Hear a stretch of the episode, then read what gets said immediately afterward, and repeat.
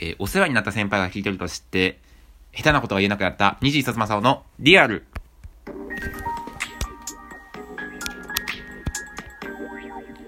こんにちは、こんばんは。おはようございます。皆様の二次一正雄でございます。いやー、今回はですね、まあちょっと最近ね、まあこの年末にもやもやしていることについて、皆さんちょっとシェアをしていけばなと思うんですけれども、あのー、前もね、このラジオトークの時に、なんか嫌な大人になるのがすごい嫌だっていう話をしたと思うんですよ。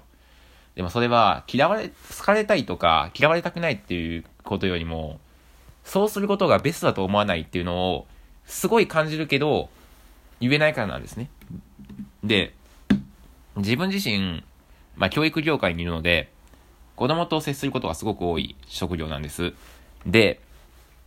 それを見ててすっごい思うのが、で、なかなか教育業界って、うんと、離職率も高いので、で、そうするとね、わ、あの、ちょうど30代ぐらいの人あんまいないんですよ。ちょうどね、その要は3年目以内ぐらいのやつか、もうすげえ年取った人と、40代、50代みたいな人しかいないんですよ。真ん中がちょうどいないぐらいの感じなんですね。でね、まあそれが原因かどうかわかんないんだけど、なかなかね、そうするみたいなことは結構あったりして、なんか、僕的にすごい思うのが、強制を子供に大人からするのって、すっごい子供にとって嫌なことなんだなって僕は思ったりして、で、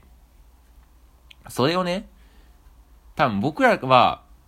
そうした方が楽じゃないですか。強制した方が。何かをしなさい。こうしなさい。この、こういう時にこれをしなさい。これを、これを、ちゃんと出しなさい。これを、言ったようにしなさいっていうのってすごい楽だと思うんですよ。何をやらなきゃいけないかっていうのはすごく明確な分、僕らがにとって。それを言うのって、強制する形で言うのってすっごい楽だと思うんですよ。でも、僕がすごい思うのは、子供もそこまでバカじゃないってのは思うんですね。だから、これしなさい、あれしなさいって言うんじゃなくて、こうだからこうしなさいってまず論理的に説明したりだとか、どうしたいかっていうのを子供に聞くことだったりとか、なんで、うん、これを、じゃあできない代わりに、じゃあ代わりにこれをしようっていうことを伝えたりとか、いくらでも方法はあって、絶対そっちの方が強制するよりも絶対効果はあるし、自分がもし同じ立場だったとしたら、すごくその方がやりやすいだろうなっていうのを思うんですけど、思うんだけど、教育業界の民間の企業だから、なかなかそういう教育学部の出身ですとか、教員免許持ってますっていう人も、全員が全員そうであるわけじゃなくて、普通に、なんていうかな、銀行とか商社とかに勤めるみたいな感じで、教育業界ってところに来てる人もいるから、看護師とか、うん、薬剤師みたいに、どこかその特定の学部を出ないと、なれない職業ってわけでもなか、ないんですよ。だから、そういう、そこら辺の知識だったりとか、あとは、自分が、うんと、当時の感情、同い年ぐらいの時の感情ってのを忘れてる人も多いんだろうなっていうふうに思ったりして。で、僕は、まだ、社会人1年目で、それが若い分、すごいわかるんですよ。で、他の人がそうしてるのを見た時に、あ、絶対それやっちゃダメだわって思ったりしても、上が40代の人だったりとか、自分より年下、同期がいないから、そうできないんですよね。すごいそれが最近モヤモヤしてて、絶対それしたら後で跳ね返ってくるような。絶対それしたら後で関係悪化するよなって分かってるんだけど、でも例えばね、自分がもし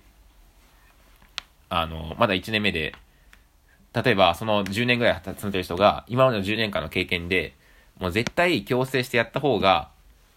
な、あの、うまくいく。子供にとって、確かに苦かも、あの、酷かもしれないけど、その方がうまくいくっていう経験とかがあるんだったら、いや、そうしない方がいいですよっていうのも変じゃないですか。いや、なんで、そう、いや、今までの経験上こうだからって言われるかもしれないし、もしかしたら僕の今やってることが、うまくいかなくなる可能性だってあるじゃないですか。だから、そうは言えないんですけど、でも、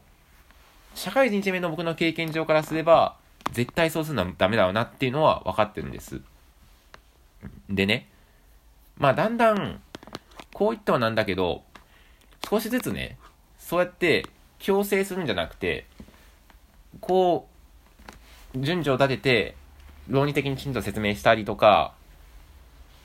どうしたいっていうふうに本人の意思を確認して、だったらそれに、例えば、それをこうしてみるともっと良くなるよっていうふうに話をしたりとかするっていうので、少しずつね、なんかその効果が出てきたんじゃないかななんていうふうに僕は思ったりするんですよ。まあね、現に昨日もちょっと、いや最近、あの、いろいろ売り上げとかいろいろ送金貢献してくれたからっていうので、まあ、でもちょっとあの、ご褒美なんかをいただいたりもして、少しずつね、僕のやり方が強まっていけばいいななんて思うんですけど、いずれね、もしこのやり方がうまくいかなかった場合、やっぱりそうやって、まあ、そういう方針ってわけじゃないけど、まあ、強制してやった方がいいみたいな考えの、あれなら、僕のやり方っていうのは、上司の方針には逆らうわけじゃないですか。違うわけだから。でもね、だんだんその効果が出てきたのかななんて思ったりして、少し、なんとかこのまま、うまくいけって思ってる自分と、もしうまくいかなかったら、あのー、ダメ、あの、大変なことになるし、いずれ自分もそういう強制をする大人じゃなきゃいけないんだなっていうのがあって、なんか最近ちょっと怖いななんて思ってます。でも自分自身も言われてみれば高校生の時に例えばね、そう思い出したのが、あの、学校で、まあそこまで進学校じゃなかったんで、どうしても学校の授業だけだと、大学入試センター、センター試験だったりとか、国公立の二次試験に対応できないってことで、じ6限授業の後に7限目っていうのがあったんですよ。参加、あの、は、希望制の。で、まあ、塾通ってる人とかもいたんで、ですけど、僕は塾通ってなかったので、それにできるだけ参加してたんです。で、ある時ね、で、というのもね、塾とか通ってないんだったら、それ強制っていう、ほぼほぼ反強制みたいな感じで、逆に、それ出ずにどうやって勉強するのみたいな感じになってたんですよ。で、まあ、最初はね、自分が必要な教科全部言ってたんですよ。まあ3教科受験だったんで3教科全部言ってたんですけど、でも、現代文、古典、日本史、英語と4、週4日それに取られてしまうのがすごく嫌になってきて、で、途中からね、僕ね、特にね、古典がね、俺いらないんじゃないかと思い出したんですよ。というのも、すごい品詞文化の話ばっかするんで、なんか、読み方のコツだったりとか、単語について全然話しないし、だから品詞分解は最悪落としてもいいやって僕思ってたんですよ。あの、問題をね、別に読むのに支障が出なければ大丈夫だと思ってたんで、二次試験で使わないし。っていうのもあって、きちんと僕は中でその論理を立てて、じゃあ古文の7件目は行かなくて、その時間できちんと自分の勉強をしようっていうふうに論理立てて、まあ、行ったんですよ。で、まあ、それをね、まあね、9月かなとかに、2に行って、7件すませんけど、もう僕はちょっと、申し訳ないですけど、もうやめさせてくださいと。こう、こう、こういうことがあってっていうので、